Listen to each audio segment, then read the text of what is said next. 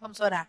Senhor, estamos nós mais uma vez aqui, Pai, buscando da tua palavra, Senhor, buscando da tua direção, buscando da tua presença, buscando, Senhor, o trabalhar do teu espírito nas nossas vidas, Pai. Nós te pedimos em nome do Senhor Jesus, que o Senhor venha, Senhor, operar a boa obra em nós, Pai. Que o Senhor venha nos curar, nos tocar, nos libertar, nos esclarecer. Senhor, nós podemos ir num espaço muito curto do entendimento, Senhor. Mas o Senhor, meu Deus, pode transformar todas as coisas. Meu Deus, nós precisamos ser transformadas por Ti, Pai. Nós precisamos, Senhor, sentir que o Senhor está operando naqueles lugares que nós já conhecemos, Pai. Mas nos sentimos impotentes diante, diante desses lugares, Pai. Por isso nós te pedimos, vem Espírito Santo trabalhar com liberdade no nosso meio. Vem Espírito Santo atuar na nossa mente, na nossa alma, no nosso entendimento, no nosso espírito.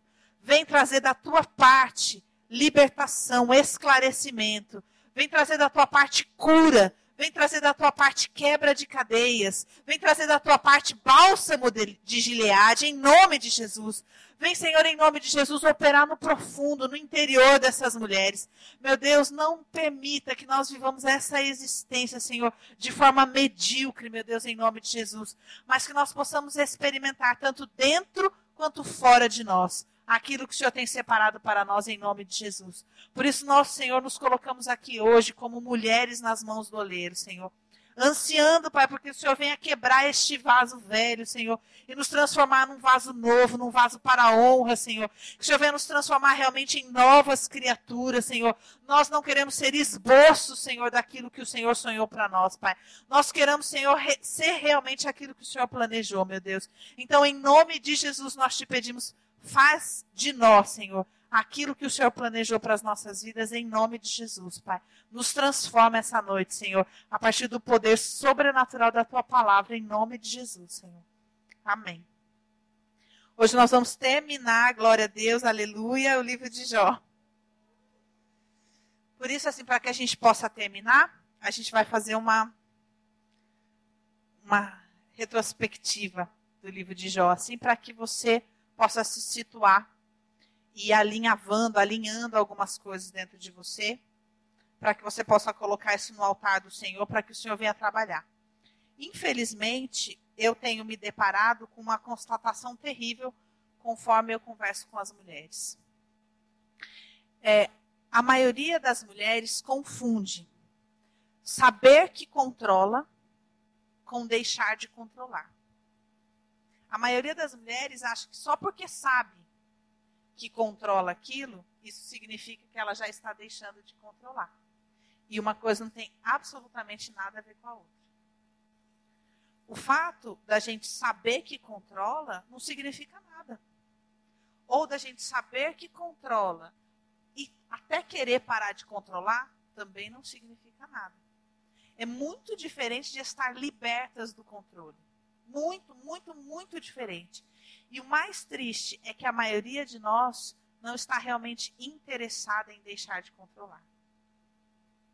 A maioria das mulheres até fala assim: bom, tá bom, eu vou deixar de controlar como mais uma das coisas que eu preciso fazer para atingir o resultado que eu espero. Então, aí eu tenho que obedecer, tenho que fazer aquilo, tenho que fazer aquilo, e agora também tenho que parar de controlar, então tá bom, vou parar. Para ver se eu atinjo logo o objetivo que eu quero. Não deixa de ser controle. Então, isso acaba colocando a proposta que o Senhor tem para nós aqui, nesse trabalho da cura da alma que ele realiza em Jó, ele acaba trazendo aqui para nós e tornando isso uma ínfima parte daquilo que nós poderíamos vivenciar com o Senhor. Por conta de muitas mulheres se satisfazerem em só saber. Só saber e falar, é, não, realmente, é verdade mesmo isso daí. E, na verdade, nós precisamos, para viver aquilo que o Senhor está propondo, diferente de Jó, porque Jó teve que viver isso de uma forma muito dolorosa. Porque o Senhor teve que mudar tudo aqui fora na vida dele para que ele perdesse o controle completamente e fosse levado nesse lugar dentro dele. O Senhor está nos dando a chance aqui de, em compreendendo a palavra dele, e em vivendo a palavra dele, não precisarmos passar por isso dessa maneira. Né? Só que muitas das mulheres estão falando, ah, não, mas. E achando, não, é, eu sei, mas eu já, graças a Deus, não controlo mais.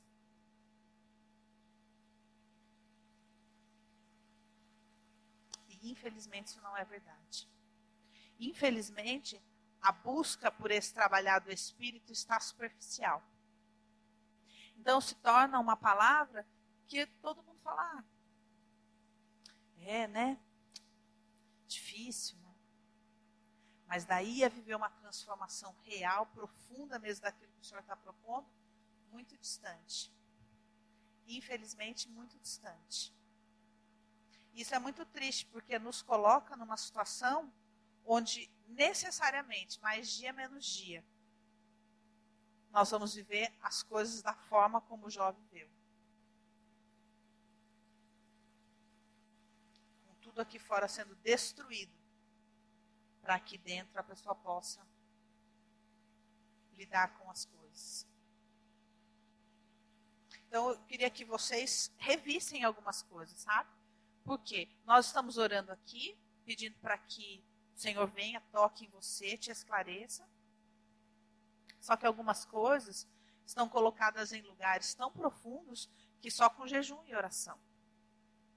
Esse, essa, esse tipo de, de proposta que o Senhor nos fez nessas últimas semanas, para que você possa viver isso mesmo da parte do Senhor, exige da sua parte busca, jejum, oração mesmo, real. Para que o Senhor possa te levar nesse lugar. Você possa começar a viver essa cura.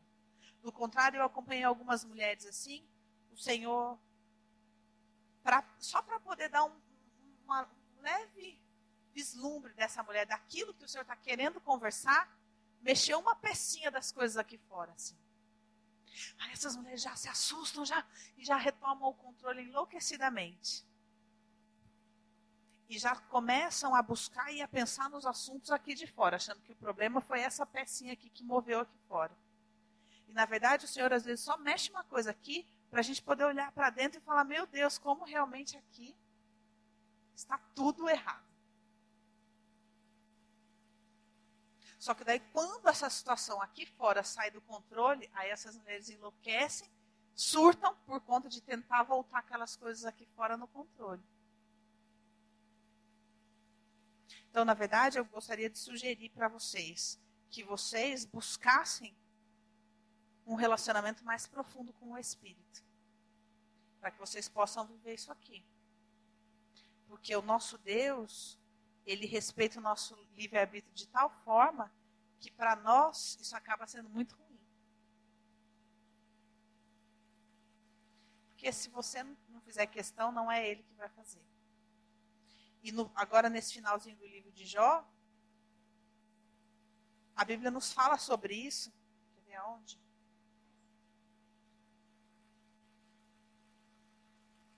no, versículo, no capítulo 33 do livro de Jó,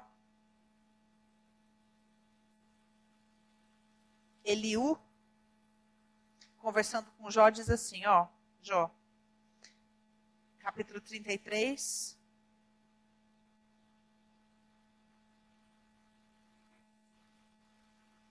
versículo 13.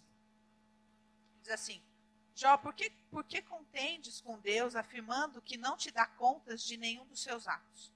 Pelo contrário, Deus fala de um modo, sim, na verdade de dois modos, mas o homem não atenta para isso.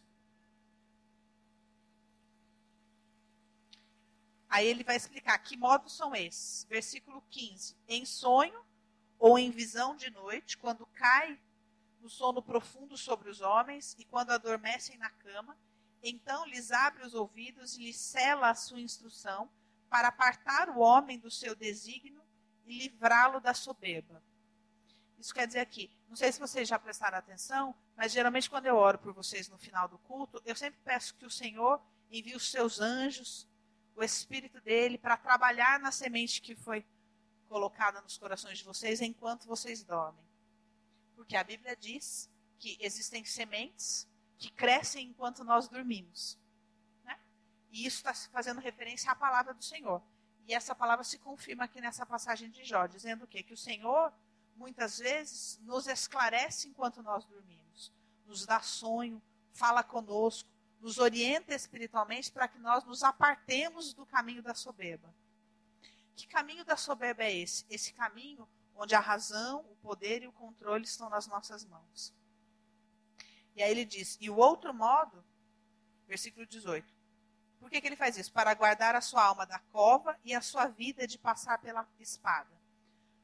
Qual é a outra forma que Deus fala conosco? Também no seu leito é castigado com dores, com incessante contenda nos seus ossos, de modo que a sua vida abomina o pão e a sua alma a comida apetecível. A sua carne que se via agora desaparece, e os seus ossos que não se viam agora se descobrem. A sua alma se vai chegando à cova e a sua vida aos portadores da morte. Se com ele houver um anjo intercessor, um dos milhares, para declarar ao homem o que lhe convém, então Deus terá misericórdia dele e dirá ao anjo: Redime-o, para que não desça a cova. Achei resgate. Sua carne se robustecerá com o vigor da sua infância, e ele tornará os seus dias da juventude. Deverá, deveras orará a Deus, que lhe será propício ele com júbilo, verá a face de Deus e esse lhe restituirá a sua justiça. O que quer dizer isso? Então, que o Senhor fala conosco de duas maneiras. Quando nós dormimos, em sonhos, desta maneira, ou quando ele resolve nos levar à beira da morte. Então, isso quer dizer o quê? Que Deus não tem conversinha mais ou menos com a gente. Tem a chance de entender se entendeu, entendeu, não entendeu. Vocês devem conhecer pessoas que às vezes são levadas, o Senhor vai, leva para o hospital, a pessoa vai, toma aquele susto. E aí você fala, bom, agora eu espero que a pessoa entenda. E às vezes ela não entende. Então, com isso eu estou querendo dizer o quê, gente? Que jogar a sua vida fora está na sua mão. Passar a sua vida correndo atrás do vento está na sua mão. Perder a sua vida em vaidade e aflição de espírito está na sua mão. Não fique pensando que Deus vai ficar de, a cada 15 dias batendo na sua porta falando: Ó, oh, toma esse caminho. Ele não vai fazer isso. Porque é sua responsabilidade buscar a palavra para que a palavra te esclareça. Se você não tem essa busca de pegar a palavra para que a palavra te esclareça, de buscar a Deus para ouvir o que ele realmente quer falar e não o que você quer ouvir, porque você pode passar uma vida inteira na igreja buscando somente aquilo que você quer ouvir. Não pense que Deus vai falar, não, presta atenção, não é isso. Deus não vai fazer isso. A própria Bíblia está dizendo, Deus tem duas maneiras de falar conosco. Então, com isso eu quero dizer o quê? Nós, estudando a palavra aqui, estamos buscando, olha, o Senhor trabalha dessa maneira. Vai chegar uma hora que Ele vai te dar uma chance se você estiver num caminho completamente perdido, ele vai te dar uma chance. Mas é uma. Não pense que ele vai insistir. Porque esse não é o caráter do nosso Deus. Nós é que precisamos amadurecer. Eu já ouvi histórias horríveis de pessoas que perguntaram coisas para Deus, Deus respondeu e a pessoa não quis ouvir. Pergunto se Deus insistiu. A minha sogra conta uma dessas histórias, que ela se apaixonou pelo pai do meu marido. E ela era uma, uma mulher crente. E ela perguntou para o Senhor se era aquilo que o Senhor tinha para ela. E o Senhor falou: não. Não é. Mas ela falou: Senhor, mas eu amo e aí ele voltou para a cidade, e aí não sei o quê, e aí não sei o que lá, e ela se casou com ele, o Senhor não impediu. E ela teve um casamento horrível. E três filhos sofreram as marcas desse casamento. E ela conta. Eu perguntei para o Senhor, e o Senhor disse que não era o que ele tinha. Mas o Senhor não insistiu, não impediu. Ah, perguntou, o Senhor respondeu, não quis ouvir, cada um com seus problemas. Então, é sob essa ótica que eu quero que você entenda o convite que o Senhor está nos fazendo aqui. Porque Ele está nos mostrando coisas. Para que a gente possa ouvir. tem uma moça aqui que o pai recentemente passou por vários exames, vários exames, vários exames, e ninguém sabia o que, que tinha. E ela acabou de se converter, e a família é católica, então não conhecia Jesus assim de uma maneira tão é, forte como ela conhecia. E ela falou: oh, meu Deus, o que está acontecendo? Eu falei: olha, infelizmente você se converteu. Isso quer dizer o quê? Que a partir do momento que alguém se converte, é chegado o tempo das pessoas se posicionar. Se converteu um na casa, começou o caos. Por quê? O Senhor vai começar a dar oportunidade para todo mundo se posicionar. Então, essa doença não é para a morte, mas para a vida, para que o seu pai tenha a possibilidade de conhecer Jesus. Então, o que eu quero dizer? O nosso Deus trabalha de maneiras estranhas. Quando uma pessoa se converte, começa aquele caos na casa, porque todo mundo vai ter a chance de se posicionar. Tudo que estava parado vai se mover. E assim está acontecendo na vida de muitas mulheres aqui que se dispuseram a viver esse processo aqui. Só que se dispuseram peronomútil. Então, quando as coisas começam a se mexer, todo mundo se gruda no controle de novo. E, infelizmente, é uma grande chance de se perder a oportunidade. Porque se não houver convicção no seu coração, se não partir de você querer isso, não é o Senhor quem vai insistir. Porque não é esse o caráter do nosso Deus. Tudo que ele já tinha que fazer, ele fez. Né? O Senhor já proveu cordeiro para si. Então, o resto cabe a nós. Então, você vai escolher o nível de profundidade de relacionamento que você vai viver com Deus e se você vai viver um relacionamento com o seu Deus baseado nas coisas aqui de fora ou nas coisas aqui de dentro. Esse convite que o Senhor tem nos feito aqui através do livro de Jó é: deixe o Senhor trabalhar aí dentro. Para que você possa viver coisas bem maiores com o Senhor. E para que um dia Satanás não possa fazer com você o que ele teve autorização para fazer com Jó. Por quê? Porque o Senhor permitiu. Agora voltando na retrospectiva.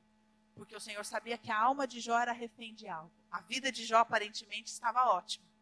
Mas o próprio Jó diz nos primeiros capítulos que ele não descansava. E o objetivo do Senhor é que a sua alma conheça o descanso dele. Conheça o amor, a profundidade, a largura do amor de Cristo na sua vida.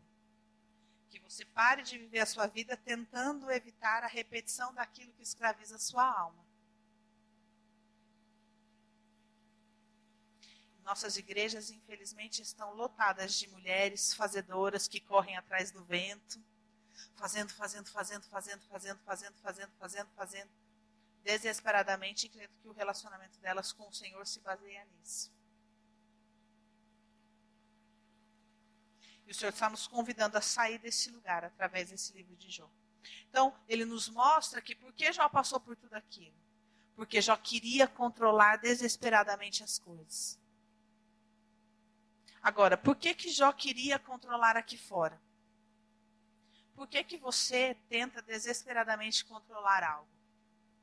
A vida do seu filho, do seu marido, da sua empresa, que, que você tenta desesperadamente controlar as coisas aqui fora?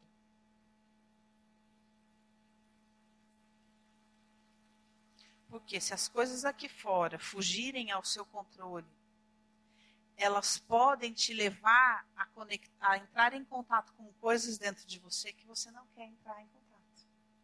Então, entenda o seguinte: tudo que você controla aqui fora é um reflexo daquilo que está sob controle aqui dentro.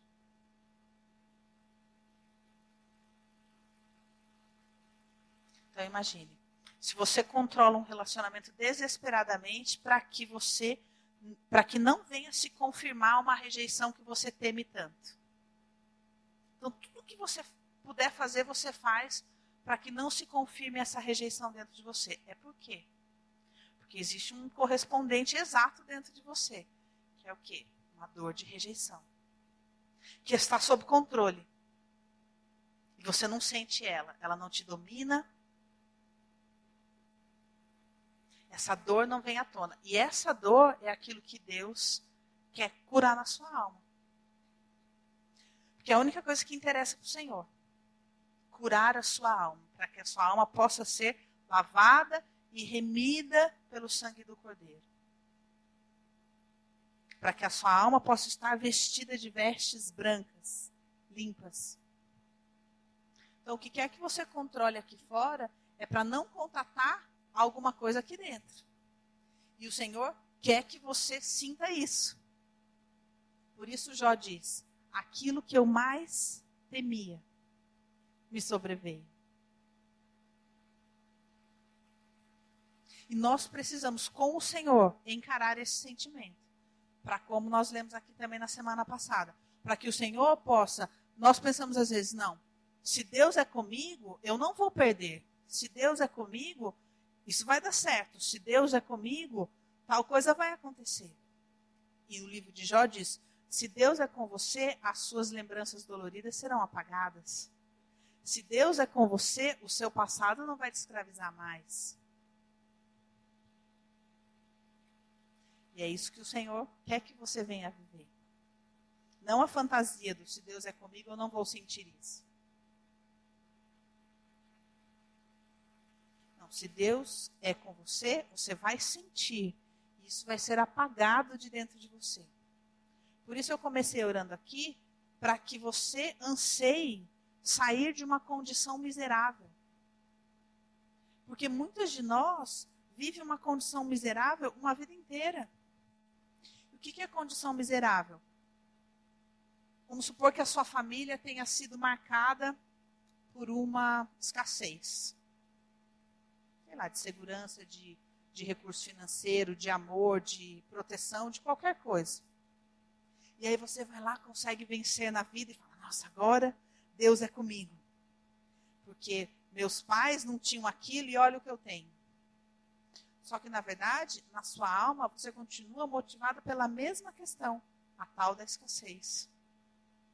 E é essa tal da escassez que permeia a sua visão de mundo, o seu relacionamento com tudo. E no fundo, você pode estar vivendo abundância material aqui fora, mas escassez no experimentar essas coisas. E isso configura uma existência medíocre. Perto daquilo que o Senhor tem para te oferecer, medíocre. E a igreja está cheia de pessoas que vivem existências medíocres, que mendigam amor, que são escravas do dinheiro, que trabalham das sete da manhã às sete da noite, correndo atrás do vento. Escravas, almas escravas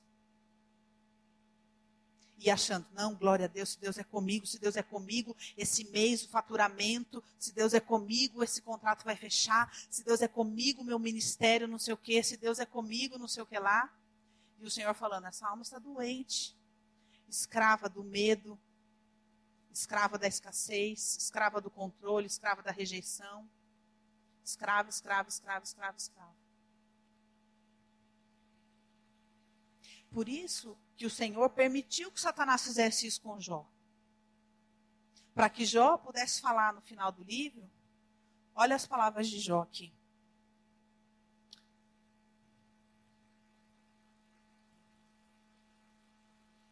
Capítulo 42.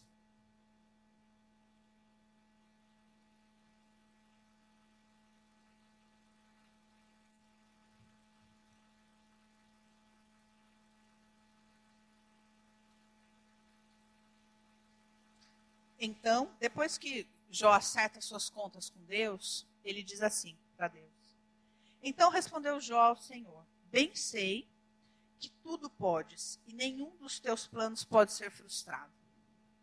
Quem é aquele, como disseste, que sem conhecimento encobre o conselho? Na verdade, falei do que não entendia, pois coisas maravilhosas demais para mim, coisas que eu não conhecia. É isso que eu quero que você entenda que o Senhor tem para você são coisas que, dentro da sua condição humana hoje, você julga demais para você. Demais. Coisas que você nem conhece. Coisas que você nem conhece. Vou dar um breve testemunho aqui para vocês entenderem um pouco da forma como o Senhor trabalha. Eu vou fazer sete anos de casado. E um dia, esses dias, eu, uns meses atrás, eu acordei de madrugada e fiquei orando, assim, andando pela minha casa, conversando com o Senhor, olhando, orando pelas minhas filhas, orando pelo meu marido. E falando com o Senhor sobre algumas coisas que eu gostaria de viver e que eu ainda não vivia.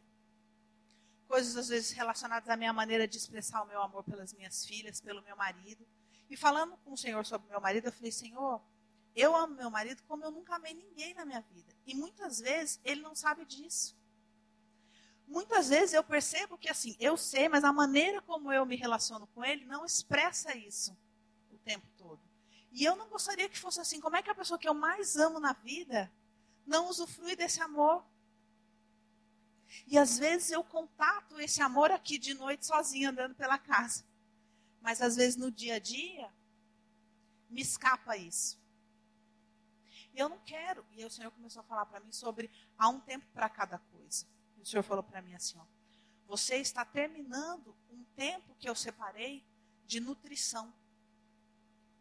E aí eu comecei a analisar assim aquilo que eu estava vivendo dentro do meu casamento, e o Senhor falou para mim assim: existiam coisas tão profundas dentro da sua alma que você precisava ser nutrida, nutrida, nutrida por esse, por esse amor para que então você pudesse passar para uma outra fase. E eu entendi que os seis anos de relacionamento que eu tinha estabelecido já dentro do meu casamento, o Senhor estava usando para nutrir a minha alma de uma escassez lá no início. Então, eu passei seis anos grávida ou com o neném no colo. Então, isso significa que faz seis anos que eu não dirijo. E eu falei, Senhor, eu estou cansado, quero voltar a dirigir. E o Senhor falou para mim: era necessário esse tempo. Para que você pudesse experimentar um cuidado, uma proteção, uma nutrição que você não teve. Você não teve na sua vida. Então era necessário. Porque o Senhor estava falando comigo de que ia levar meu marido às nações. E eu tenho falado para ele: Amém, Senhor, Amém, Senhor. O Senhor precisa me preparar para isso. O Senhor precisa me preparar para isso. E o Senhor falou: Este tempo acabou. Só que olha que o Senhor me esclareceu nessa madrugada, dizendo assim que eu precisava, que o Senhor usou esse tempo do meu casamento para nutrir questões da minha alma que eu nem sabia do nível de escassez que existia. E hoje eu olho e falo, meu Deus, quando eu conheci meu marido, eu era tão, mas tão, mas tão, mas tão, mas tão doente. Eu não fazia a menor ideia disso. Esse é o grande problema. Não fazia a menor ideia. A menor ideia do quão doente eu era. E conforme o Senhor vai me curando, vai me curando, vai me curando, vai me curando, eu vou olhando e falando: Senhor, que obra maravilhosa que o Senhor está fazendo. Silenciosamente. Lá no profundo da minha alma, para que eu possa conhecer o Senhor, viver coisas com o Senhor. De uma maneira assim suave, porque o trabalhar do Senhor é suave, né? E eu quase não deixei Deus fazer isso. Doente no máximo da minha doença, sem nunca saber disso. Pregando mentalmente. Pregando da minha intelectualidade. Com mioma, dois, três, depois tiro o útero e assim segue pregando poder, poder, poder. Sem nunca ter experimentado na minha alma o trabalhar do Senhor. Poderia ter tanta gente que vive isso. Tanta gente. Nossa. A igreja está lotada dessas mulheres. E desses homens também, que no caso aqui são mulheres. O trabalhar do Senhor é algo muito profundo e muito sutil. E é preciso que haja da nossa parte um desejo real de vivê-lo. Da nossa parte, o Senhor não vai ficar te convencendo a isso toda hora. Se você jogar sua vida fora, vai chegar um dia que o Senhor vai levar você nessa cova, por exemplo, e falar: e aí? Você vai abrir mão da soberba do seu espírito ou não? E às vezes as pessoas são levadas a abrir mão dessa soberba tendo que usar fralda geriátrica, tendo que depender das outras pessoas, porque não tiveram a vida inteira para depender de Deus, mas não tiveram muita altivez de espírito para isso, então o Senhor fala: vou te dar uma última chance você experimentar isso. Então, todas vocês aqui, curiosamente, o Senhor começou a fazer com esse trabalho de Jó aqui, uma coisa de pegar a mulher na rua. Na semana passada tinha uma irmã que veio testemunhar aqui para mim, que ela era de uma outra igreja, estava perdida na rua. E aí viu uma outra mulher perguntando onde que era uma igreja, ela achou que era a igreja dela, daí a mulher falou: "Não, não é a igreja, Deus é bom". Ela: ah, "Acho que eu vou lá".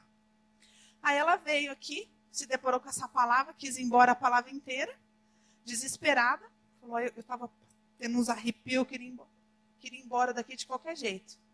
Mas até que você falou X coisa, e aí eu entendi porque que Deus me trouxe aqui. Ela falou: Eu vou falar uma coisa para você. Eu tenho 20 anos de convertido. E eu nunca tinha entendido o que eu entendi essa noite. E eu tenho orado faz um mês para que o Senhor me respondesse o que estava acontecendo na minha vida. Então, com isso eu quero dizer o quê? Que esse momento que nós estamos vivendo aqui com o Senhor é muito precioso. As conversas que o Senhor tem tido com cada uma de vocês, as coisas que o Senhor tem mostrado para cada uma de vocês, são coisas muito preciosas. Não pense que se você falar, ah, beleza, na semana que vem ele vai falar de novo. Porque não vai. O caráter de Deus não é assim. O caráter de Deus não é assim. Vamos seguir na história do controle. Então, na semana passada, o Senhor nos mostrou o quê? Que no coração da alma de Jó, Jó tinha raiva. Por que, que Jó tinha raiva? porque ele não tinha respostas daquilo que Deus tinha feito ou não tinha feito. Então, o porquê do controle? Porque, na verdade, eu, por que eu não entrego isso para Deus? Porque, no fundo, eu não sei se Ele vai fazer. E baseado em que isso? Baseado nas minhas próprias experiências. Baseado naquilo que eu suponho de Deus. Baseado em mágoas que nós nem esclarecemos dentro de nós. que é Senhor, por quê? Tá bom, o Senhor me ama, o Senhor não me conhece desde o ventre? O Senhor não me chamou desde o ventre? Então por que, que o Senhor permitiu isso daqui? Por que, que o Senhor não fez nada nessa situação aqui? Por que, que eu oro, oro, oro, oro por isso não acontece tal coisa? Por que, que isso? Por que, que aquilo? Essas são as questões de falar, é por isso que eu não confio essas coisas aqui para o Senhor. Então, a proposta do Senhor na semana passada foi: tenha uma conversa franca com seu Deus. Tenha uma conversa franca. E acuse claramente aquilo que Deus daquilo que você acusa silenciosamente. Para que essa conversa possa ser colocada em pauta. E aí nós vamos para aquilo que o Senhor quer falar conosco hoje. Que é o seguinte: capítulo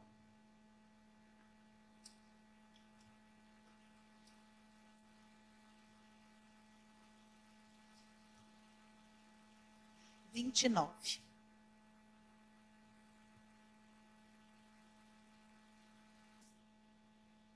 Então guarde assim na sua cabeça. No sanduíche da sua alma, nas camadas né, da alma, o Senhor está nos levando em lugares mais profundos da alma.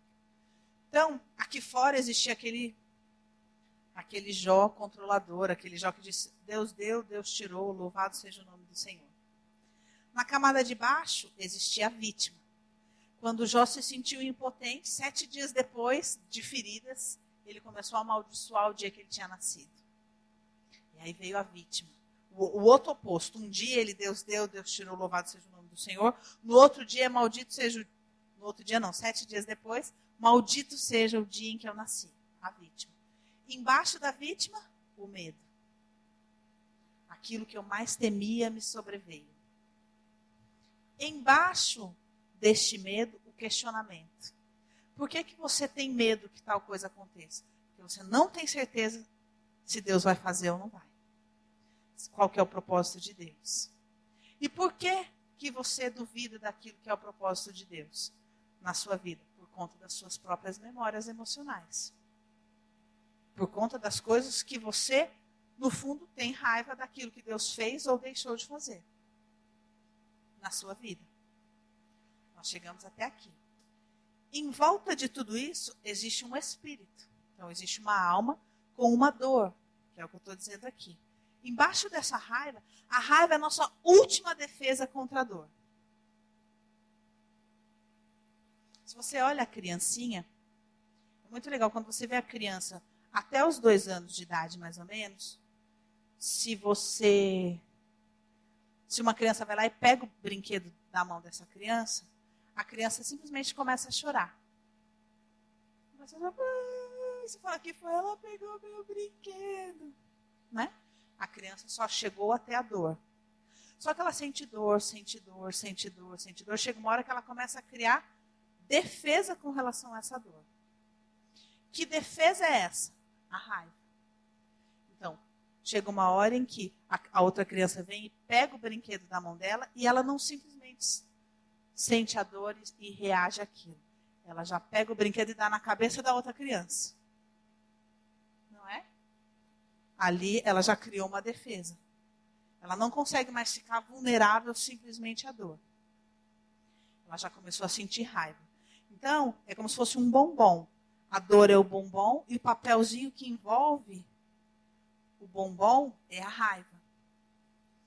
E nós, quando, quando estamos voltando nesse processo de chegar no, no centro das coisas da alma, temos que passar por esse papelzinho, que é o papel da raiva. Geralmente no relacionamento, por que, que mulher sente tanta raiva de homem dentro do relacionamento? Ele me irrita, você não sabe como ele me irrita. Você fala, é que eles não imaginam o quanto a gente fica irritada, né? Ah, o nível de raiva que a gente tem. Mas por que, que é o nível de raiva que a gente tem? Eles não têm esse nível de raiva, viu? O processo deles é diferente. Mas por que, que eles têm esse nível, nós temos esse nível de raiva? A gente fala, porque me dá raiva. Eu vejo a maneira como ele faz as coisas. Por que ele não vai? Por que ele não faz? Por que ele não isso? Por que ele não aquilo? O que, que na verdade a mulher está dizendo? Embaixo dessa raiva que eu tenho da não ação dele, existe uma dor de desproteção. Existe uma dor de rejeição.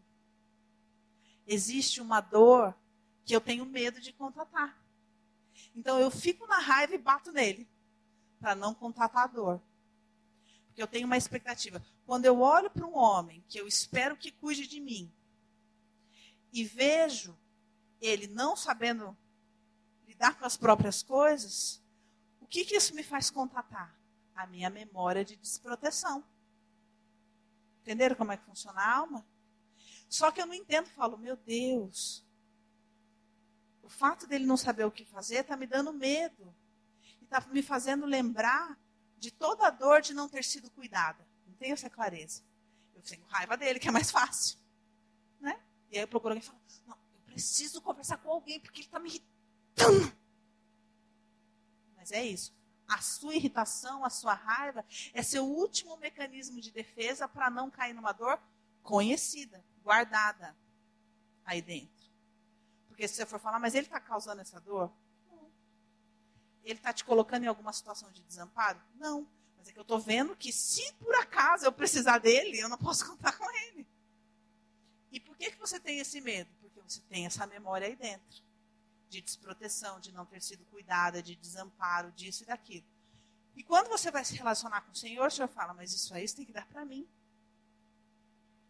Porque você nunca vai ter paz e nunca vai confiar nesse homem olhando para ele. Você só vai ter paz se você olhar para mim. E Deus quer, independente das coisas que acontecem aqui fora, falar para você: me dá essa memória de desproteção. Me dá essa dor. Para que eu possa apagar da sua alma. Então, embaixo da raiva existe a dor, que é onde Deus quer chegar. Que Jó diz: hoje sei que os seus planos não podem ser frustrados para que você seja salvo. O salvo não é da linha do inferno e da linha do céu. Ser salvo não é um ticket. Aceitei Jesus, já recebi o meu ticket. Quando chegar o dia, eu já sei a fila que eu vou, eu vou para o céu eu vou para o inferno. Paulo diz: segui desenvolvendo a vossa salvação. É um processo a salvação processo do quê? De salvar a sua alma da condição do pecado, das marcas do pecado, do seu próprio pecado? Não só. Por quê? Você foi gerada em meio do pecado. A Bíblia diz isso, né? Nós somos gerados no ventre de pecado. Quer dizer o quê? Que no ventre que você foi gerado tinha medo, tinha dor, tinha um monte de doença. E você já foi formado desse jeito. E o Senhor quer te resgatar desse lugar. Que um dia você olhe para a sua alma e fale: Na minha alma não habita mais o medo. Eu fui liberta. Na minha alma não habita mais a dor. Eu fui liberta. As minhas vestes foram lavadas pelo sangue do Cordeiro. Esse é o processo de salvação. Por quê? Porque senão, como é que você vai com essa alma doente estragar tudo lá no céu? É? Porque imagina, tá todo mundo bem lá no céu, ah, como aqui é bonito, né? Aí passa você e as suas correntes de rejeição. Aí você olha e fala: nossa, ninguém me cumprimentou quando eu cheguei aqui no céu. Aí você já puxa a outra e fala: Você viu? Cheguei aqui no céu, aqui não é o céu? Mas ninguém nem me cumprimentou. E aí começa a lastrar a doença de novo. Não pode. Então o Senhor precisa lavar suas vestes, das suas correntes. Essa é a salvação que o Senhor está propondo para nós. Por isso que ele precisa curar a sua alma desta dor. E ainda que ele tenha que usar da porta da cova para isso, ele vai fazer. Eu, se fosse você, ia falar, eu prefiro de outra maneira. Prefiro voluntariamente. Prefiro dobrar meu joelho e falar, Senhor, eu quero. Eu quero ser curado, eu quero estudar a sua palavra. Não me leva para a porta da cova, não. Eu estou bem. Não quero ter que fazer essa escolha numa situação terrível.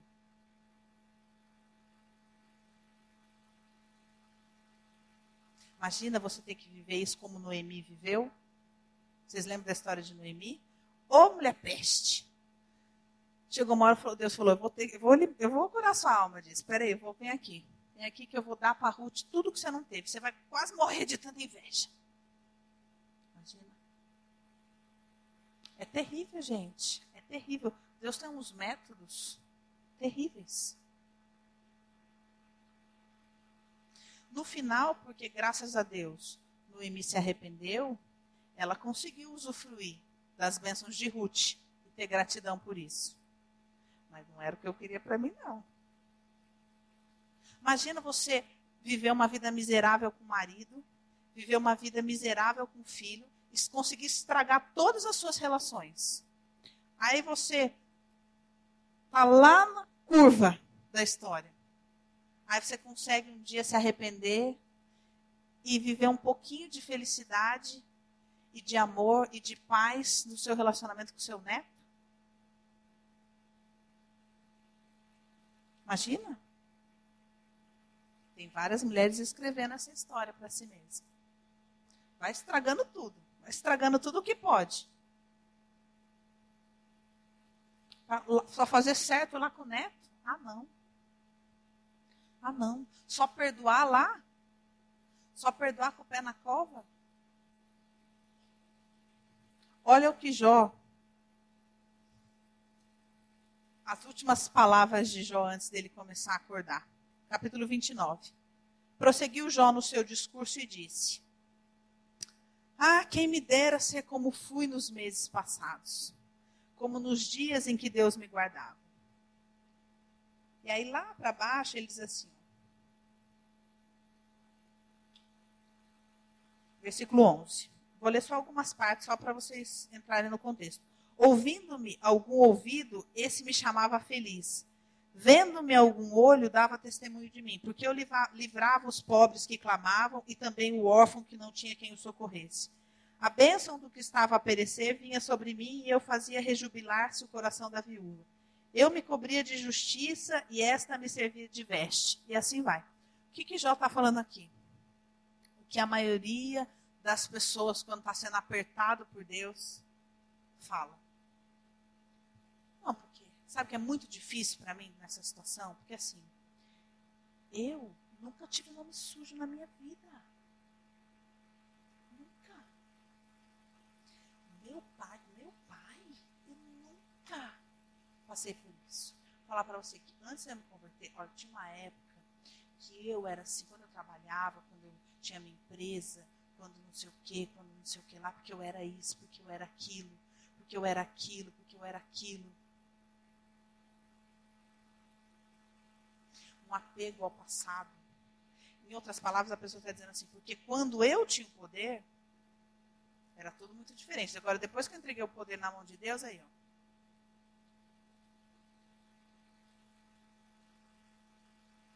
E não entende aquilo que Deus está querendo trabalhar. E só que daí, depois que fala isso, ora. Fala, Deus, em nome de Jesus, abre uma porta, abençoa. Lógico que não, né? Porque a peste não larga o passado. Não larga os louros do passado.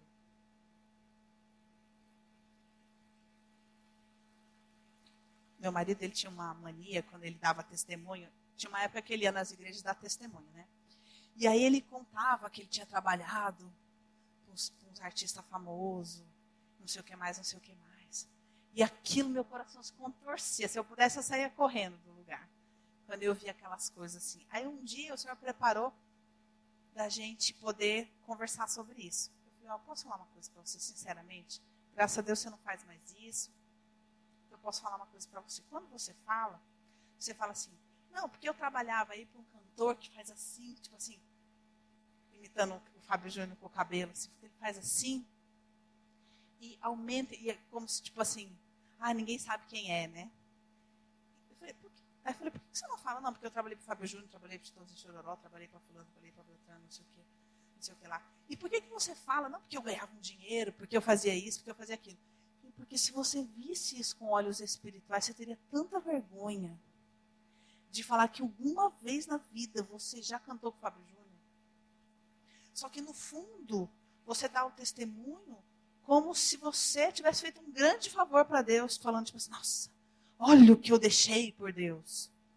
E, na verdade, uma pessoa que tem chamado de Deus, se colocar nesse lugar de fazer beck, para as pessoas cantar música de corno, é a maior humilhação do mundo. Então está tudo muito errado na sua cabeça. Está muito trocado.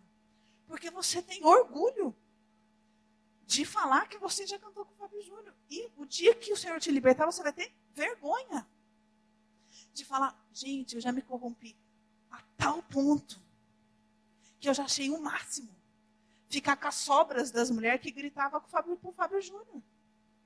Porque era isso. As mulheres gritam, ah, e aí eles ficavam assim, e as mulheres olhavam para eles e se sobrasse, minha filha, era ali mesmo. Isso, isso, isso, é fim da goiabada. E aí, quando ele, ele meio que percebeu que eu não pensava da mesma maneira que ele, ele começou a rever. Então, por favor, não faz isso. Porque é muito feio, deve entristecer o coração do Senhor de tal maneira. Porque ele deve olhar e falar: Nossa, ele acha que ele fez um mega favor para mim de ter saído do Fábio Júnior. Né? Ele acha que, nossa, o que será que eu tenho que dar para ele? Porque ele, ai, tá bom, abandonei o Fábio Júnior pelo Senhor. E está cheio de gente na igreja assim. Transformando seus carros, seus empregos, seus, seus homens, suas mulheres, seus poderes em Fábio Júnior. E esperando que Deus faça alguma coisa. E ele não vai fazer nunca. Enquanto houver qualquer coisa no coração do meu marido que ache que aquilo que ele fez tinha algum valor, Deus não vai fazer nada para ele. Absolutamente nada. Assim, a mesma coisa para a maioria de nós que insiste em exaltar o passado. Insiste em exaltar quem era, quem foi, os seus poderes, o seu isso, o seu aquilo. Não tem gratidão no coração. Tem um monte de mulher que casa. Primeiro, se corrompe ao máximo para casar com os infelizes. Casa em pecado. Casa não tendo muita certeza das coisas, casa abrindo inúmeras concessões Aí, lógico, vai viver luta. Lógico. Só que daí, no meio da luta, fala, não, porque eu, porque eu não passava por isso, porque antes de eu estar casada eu não tinha isso, porque antes de eu estar casada. Mas peraí, você não abriu mão de tudo, não se corrompeu um monte para casar? E agora, dentro do casamento, você só fala mal daquilo que você vive dentro do casamento. Onde é que nós vamos parar? Como é que você quer que Deus trabalhe? Como é que você quer que Deus trabalhe na sua vida? Enquanto você arrastar as correntes falando, porque no meu passado, enquanto eu tinha, enquanto eu fazia, enquanto eu isso, enquanto eu aquilo, Deus não vai fazer absolutamente nada. Absolutamente nada. Porque o seu espírito vai continuar soberbo. Continuar soberbo. E no fundo você está dizendo para outra pessoa, olha, enquanto eu administrava, estava ótimo. No momento em que Deus começou a administrar aí, não sei o que ele quer. Não sei o que ele pretende. Sei até onde nós vamos com essa situação. Até a cova. Se a gente não se arrepender, até a cova. O segundo grande problema é o capítulo seguinte. Quando Jó termina essa, essa maravilhosa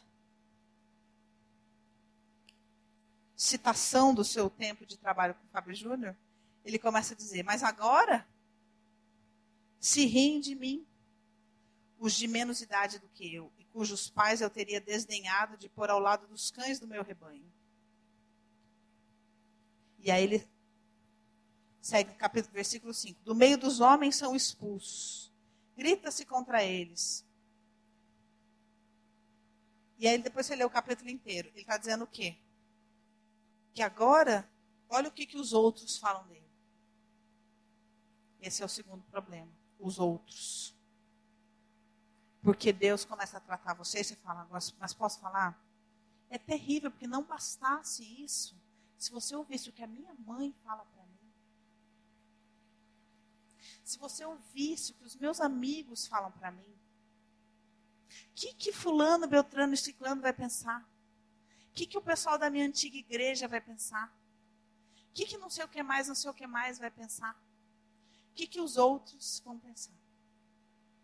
Poder para os outros, poder para os outros, poder para os outros. E olha o que a Bíblia diz, só para você ter uma ideia. Abre rapidinho, capítulo 11 do, do livro de Provérbios. Sobre os outros.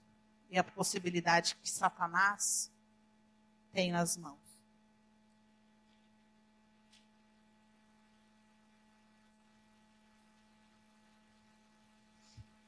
Capítulo 11 de Provérbios, versículo 2 diz assim, ó, em vindo a soberba, sobrevém a desonra, mas com os humildes está a sabedoria. Tem outras Bíblias que, em vez de desonra, diz vem a afronta. Tem versão aí que diz vem a afronta? Isso quer dizer o quê? Que, sabe quando você vive afronta? Quando o pessoal da sua antiga igreja afronta você, quando o seu pai, a sua mãe desdenham das coisas que você está vivendo, quando a sua irmã, o seu irmão, quando as pessoas desdenham das coisas que você está vivendo, a Bíblia diz que isso é porque o quê? Sobreveio a soberba. Então, biblicamente, quando no seu coração se eleva a soberba, Satanás tem legalidade para levantar a afronta. É uma condição. Então, se você está vivendo afronta, quer dizer o quê? Que a soberba subiu ao seu coração. E Satanás tem legalidade para levantar afronta contra você.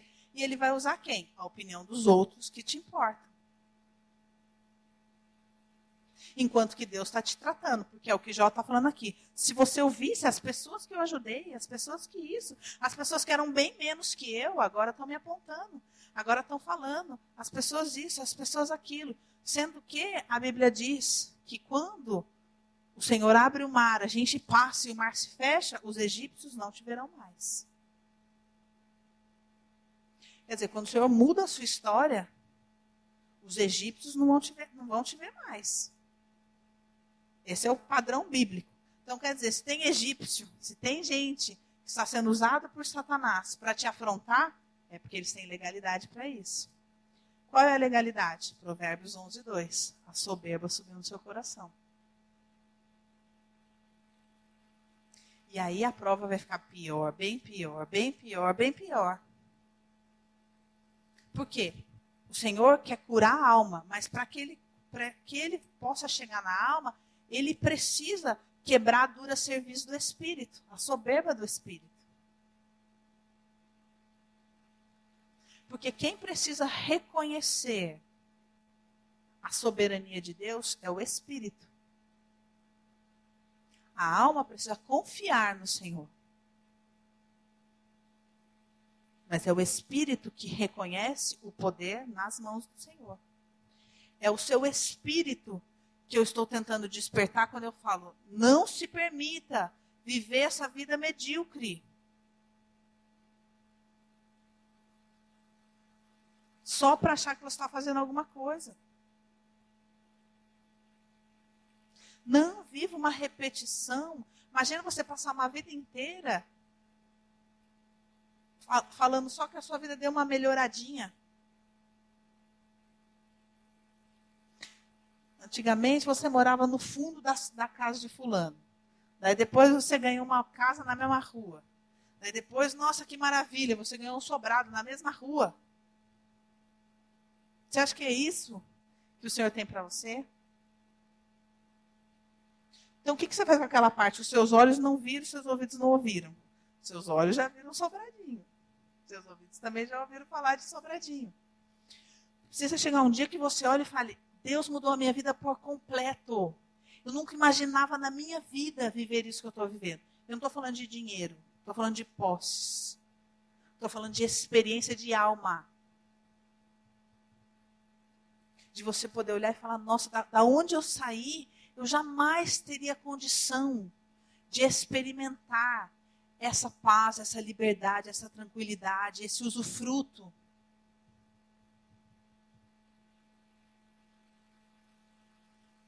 quando a Bíblia fala alargue as estacas da sua alma, é muito maior.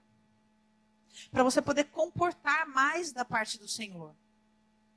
Muito mais de experiência da parte do Senhor.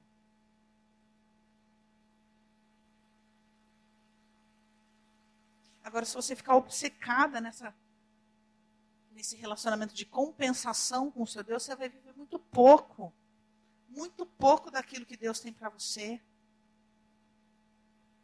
e vai limitar Deus a te provar que Ele te ama fazendo isso ou fazendo aquilo. Ou, imagina você viver uma vida inteira para constatar que você tem valor.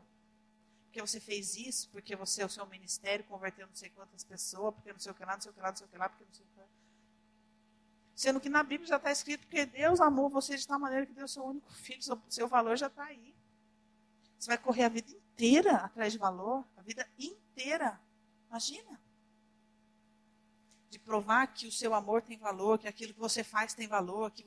Olha que canseira.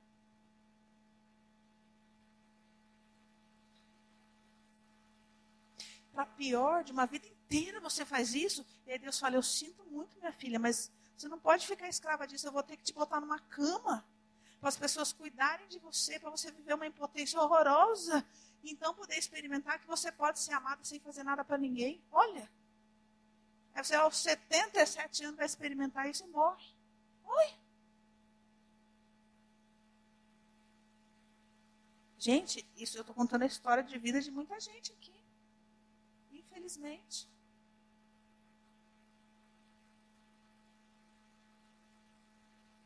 E são escolhas. E se o Senhor trouxe você para ouvir isso aqui hoje, é porque é tempo de você fazer essa escolha. É tempo de você fazer uma escolha daquilo que você quer viver com o seu Deus. Mesmo.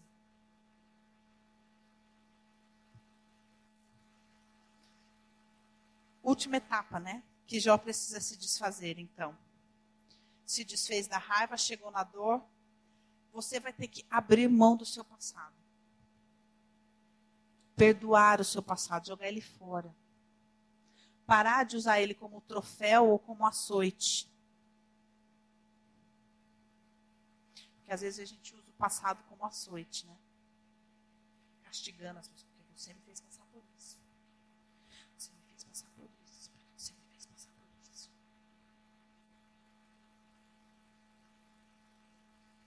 Ó, não.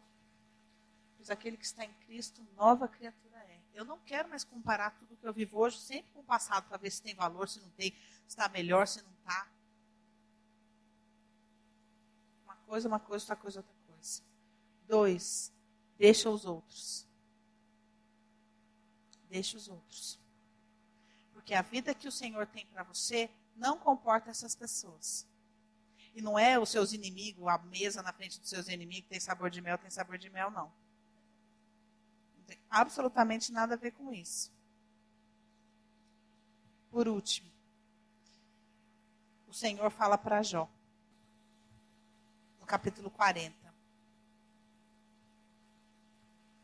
Capítulo 40, versículo 6. Então, o Senhor, do meio de um redemoinho, respondeu a Jó: Cinge agora os lombos como homem, e eu te perguntarei, e tu me responderás. Aí eu vou chegar só num ponto aqui que eu acho muito curioso. Você depois lê tudo para Deus poder falar com você. Ele diz assim: Contempla agora, capítulo, versículo 15: Contempla agora o hipopótamo, que eu criei contigo, que come a Eva como boi, sua força está nos seus lombos, e o seu poder nos músculos do seu ventre.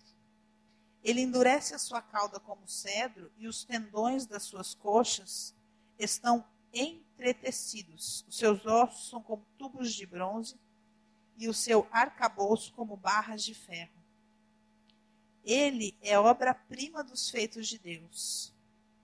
Quem o fez, o proveu de espada em verdade, os montes lhe produzem pasto, onde todos os animais do campo folgam. Deita-se debaixo dos lotos, no esconderijo dos canaviais e da lama.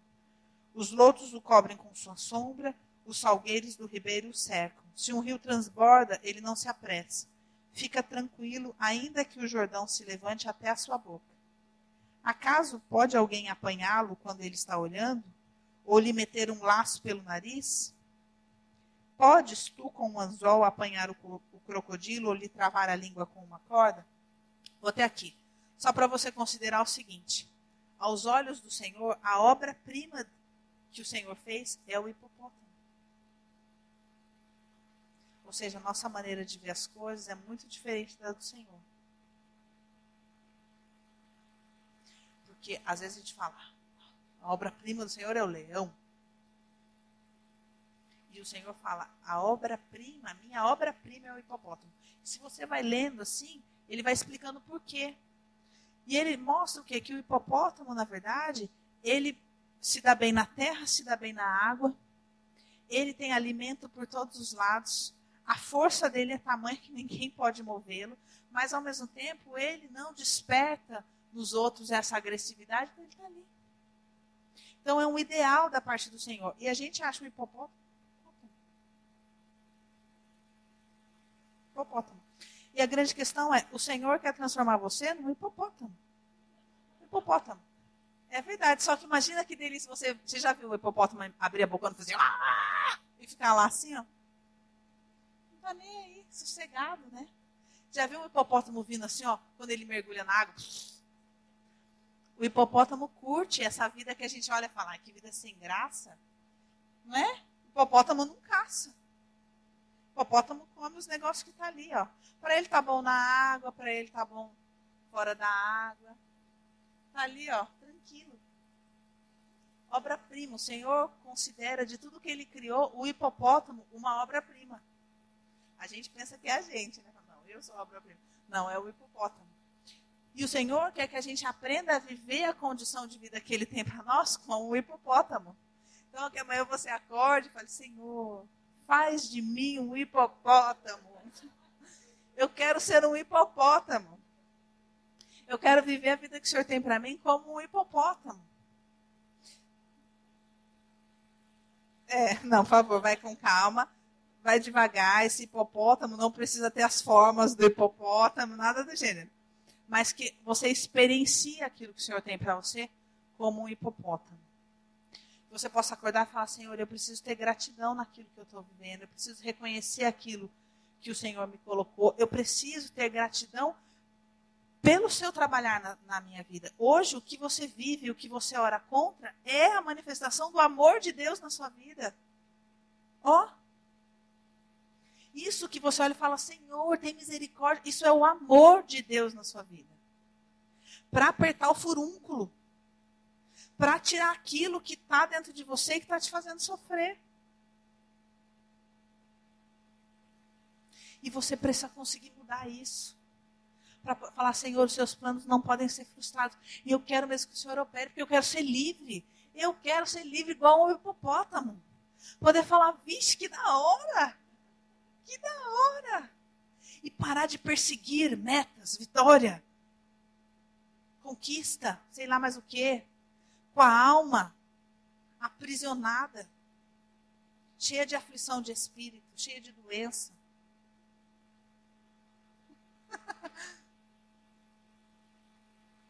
Amém? Em nome de Jesus, gente, aceite esse convite que o Senhor está fazendo para você. Em nome de Jesus, a gente está acabando já hoje. Que você pode chegar em casa e falar: Deus, eu quero viver isso, Senhor, eu quero. Eu não quero mudar de assunto. A semana que vem é outra administração, daí já mudou de assunto, já acabou esse jogo, graças a Deus. Não. Não, falei, eu quero que o Senhor me leve nesse lugar. Porque a gente não tem muito tempo para viver as coisas que Deus tem para nós. E muitos são chamados. Mas poucos escolhem viver isso. Então vamos orar. Senhor, meu Deus, nós queremos te agradecer pelo teu amor, pela tua misericórdia, pelo teu trabalhar nas nossas vidas. Senhor, nós te agradecemos por cada prova que cada uma dessas mulheres tem passado, Senhor, porque nós sabemos que o Senhor quer levar essas mulheres a um lugar mais excelente, meu Deus. Então, em nome de Jesus, abre o entendimento delas, Pai, para que elas possam viver, Senhor, nessa tribulação, nessa dor, nesse relacionamento difícil, nesse momento de prova, de escassez, que elas possam viver a chance de experimentar o teu amor e ser libertas dentro desse amor em nome de Jesus. Que cada uma dessas mulheres, Senhor, possa ter compreendido, Pai, aquilo que o Senhor quer nos ensinar através desse hipopótamo, Senhor. Torna as nossas almas, Senhor, aptas, meu Deus, a usufruir da vida que o Senhor tem para nós, Pai. Nós queremos viver, Senhor, imersas no teu amor, Pai, satisfeitas no teu amor nutridas no teu, no teu amor, seguras no teu amor, em nome de Jesus.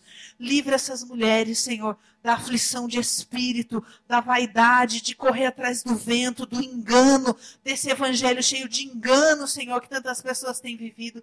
Em nome de Jesus, Senhor, coloca essas mulheres no centro da tua vontade, para que as almas, Senhor, dessas mulheres possam ser tocadas por ti, possam ser curadas por ti, possam ser libertas por ti, que essas mulheres possam dizer, como Jó disse: Antes eu te conhecia de ouvir falar, mas agora eu te conheço de andar contigo e estou experimentando, Senhor, coisas muito mais maravilhosas do que eu jamais imaginei, Senhor.